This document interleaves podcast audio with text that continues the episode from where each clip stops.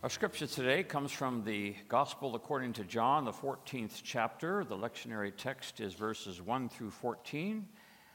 I will be reading just the first paragraph of this text. Hear the word of God.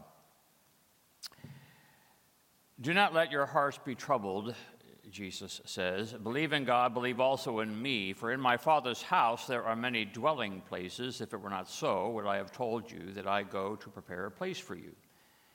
And if I go and prepare a place for you, I will come again and I will take you to myself, so that where I am, there you may be also. And you know the way to the place where I am going. And Thomas said to him, Lord, we do not know where you're going. How can we know the way? And Jesus said to him, I am the way and the truth and the life. No one comes to the Father except through me.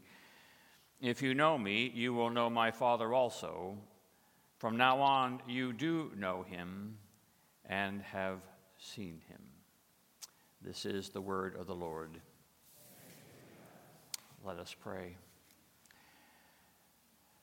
By your grace and through your mercy, we pray, O Lord, that you will allow these words to come to point to the word just read and to the word made flesh in Jesus the Christ, for we pray this in his name. Amen. Several years ago, I had the chance to go into New York City and see on Broadway the reprise of the great play Inherit the Wind. It's a play based upon the Scopes monkey trial in 1928, which pitted two old legal rivals and friends, Clarence Darrow and William Jennings Bryan, against each other. In this particular production, the two lead roles were played by Charles Durning and George C. Scott. The trial is a battle over evolution and whether or not should be taught in schools. And when the trial is over and the Bryan character has won and evolution is lost, the two lawyers are left on stage for a moment, and William Jennings Bryan laments out loud to his old friend about how the two of them have grown so far apart. And Darrow in the play has this intriguing rejoinder All motion is relative Perhaps it is you who has moved away by standing still. All motion is relative. Perhaps it is you who has moved away by standing still. Standing still it has never been a good approach to life, uh, standing still. In fact, the very essence of life is not to stand still. Movement is what life is about. You, you know something is alive when you see it move. Go to your doctor, and usually he or she will ask about your movement. Are you moving much? Are you walking? Are you getting exercise? Are you practicing yoga? Are you riding your bike? Are you moving? And it's not just your body, it's also your heart, it's your mind. Are you moving? Is your mind moving? Moving to learn new things, to form new opinions, to take in new data? Is your heart moving to new people and new friends and new communities? Is your heart moved by the acts of love and kindness in the world? Everything around us is moving. History is moving. The clouds are moving. The earth is moving on its axis. The universe is moving. It's expanding. The universe has not stopped expanding since the Big Bang 13 billion years ago. That's a long long time to keep moving. So, standing still is not usually a good thing. Of course, the Bible does say that we are to be still and know that God is God, and we are to remember the Sabbath day and keep it holy, as Dr. Trent will remind us in a few minutes. But even these choices are movements, right? They are movements to something. They are the effort to somehow find a straight course, to align ourselves with the cosmos. To, to just stand still is to let the world go by. It is to create distance between. All motion is relative. Perhaps it is you who has moved away by simply standing still.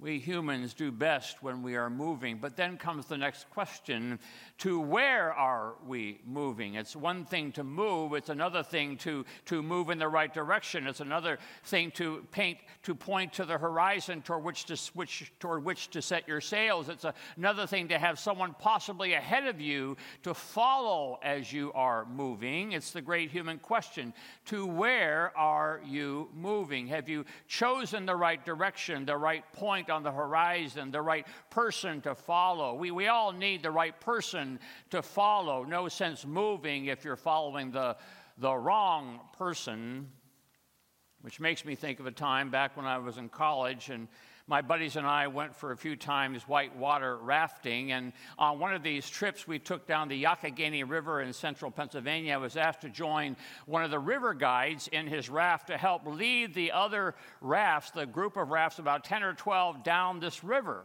What this meant was that when we approached a set of difficult rapids, the group would, of a dozen or so rafts would pull to the side of the river, and the lead raft, the guide raft, the one in which I was sitting, would demonstrate to the rest of the group how best to navigate through the difficult twists and turns of the rapids. On this particular day, the water was high, which meant the river was wild. The rapids were a bit more perilous. At one point in the journey, then we came to this set of rapids called Dimple Rock, some of the more dangerous rapids on the river, class four when the river is high.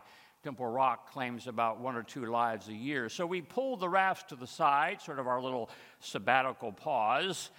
And the guide raft with me in the back of it was to show the rest of the rafters how to navigate these tricky rapids. So off we went. Now, the guide in the ra- front of the raft made it very clear to me what I should do. When he yelled, hard right, hard right, I was to paddle hard right. If I was, if he yelled hard, hard left, I was to paddle hard left. If he yelled back paddle right, I was to back paddle left. You right, you not left, right.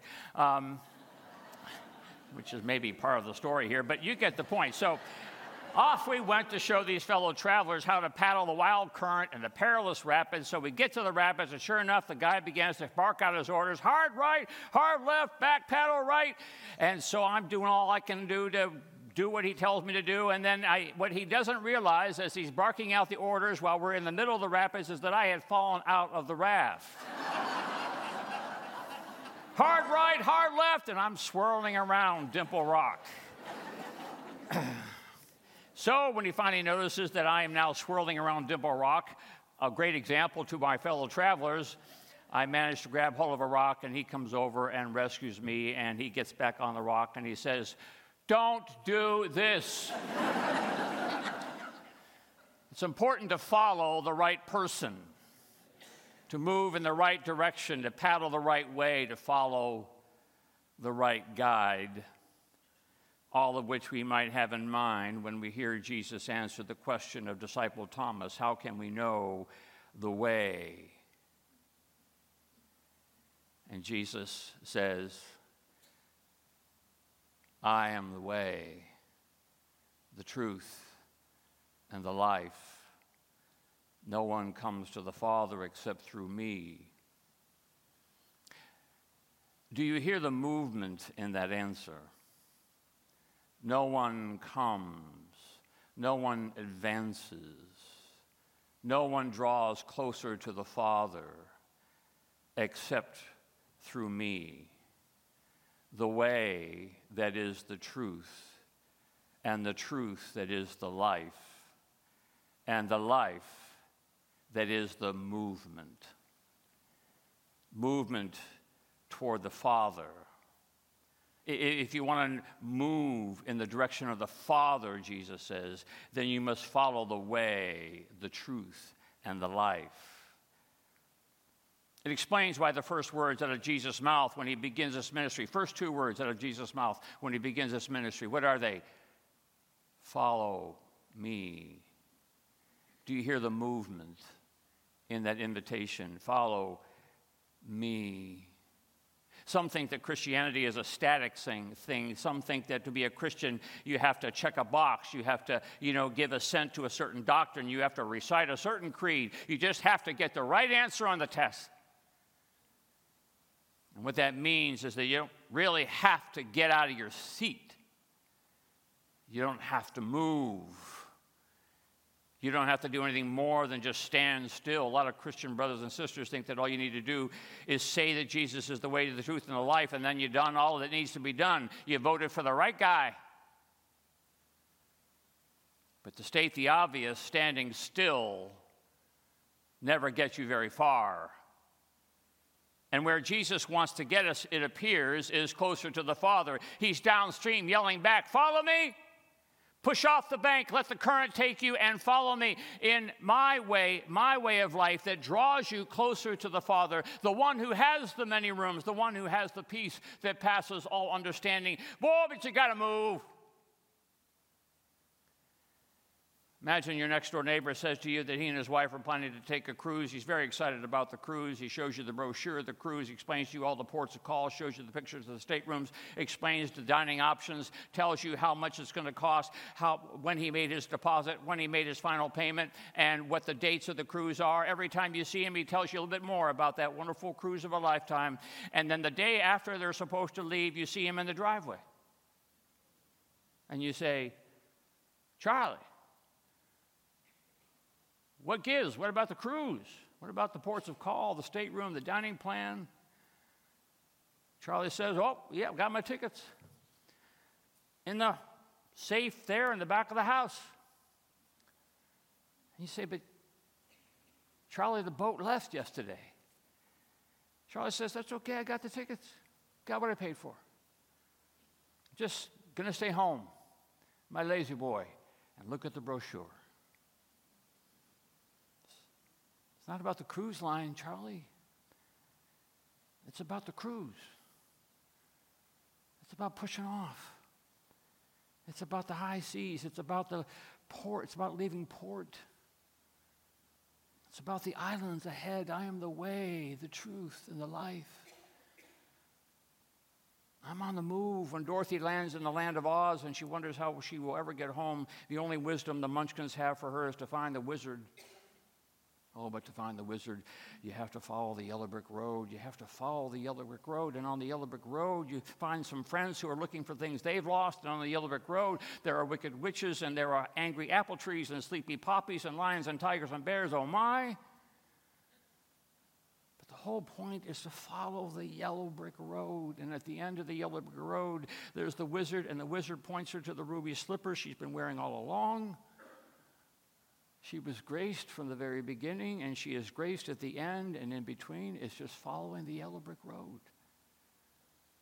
It's the movement to get us to see what we've had all along. And the movement for Jesus will always be about the love, the love that Jesus has for us, and the love that Jesus calls us to live. It's the current that takes us down the river, the high seas upon which we sail, the yellow bricks upon which we trod. We follow Jesus as he loves us at table and at cross and at empty tomb and in Sabbath keeping, and as he loves us to the four corners of the world where love should take us, wherever love should take us. Follow me, Jesus says, and we'll go wherever love takes us. Despite the swirling rapids, the wicked witches, the lion, the tigers, and the bears, we will go where love will take us. Ruby slippers snugly on our feet, love will take us all the way home. Which may have been what happened to Francis, St. Francis of Assisi, riding his horse upon the Umbrian plain, pondering his own spiritual life. Our sister Lori will be soon traveling down the way of St. Francis. Francis was a rich man's son, still insulated from the world, safe in harbor. And as he pondered his spiritual life, all of a sudden his horse shied underneath him, and he looked up to see the sight he most feared in all the world a leper. Horrified to come so close to someone so unclean, he galloped away, but love spoke, and he knew what he needed to do. He stopped, turned the horse, and approached the leper. He dismounted, took money from his purse, placed it in the leper's hand, and turned away, but love wasn't through. He turned back and took the leper's hand and brought his leprous skin to his lips and kissed it. The leper, seeing the love of Christ and the traveler, took hold of him and gave him the kiss of peace. And Francis returned the same.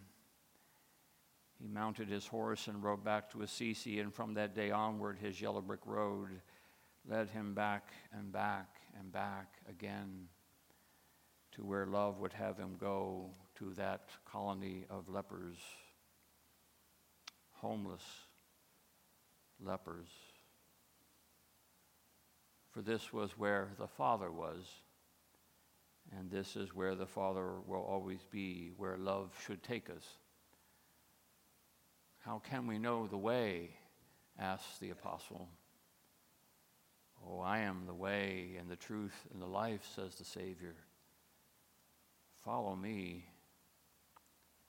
And with every step, every paddle, every movement, closer and closer to the Father of all loves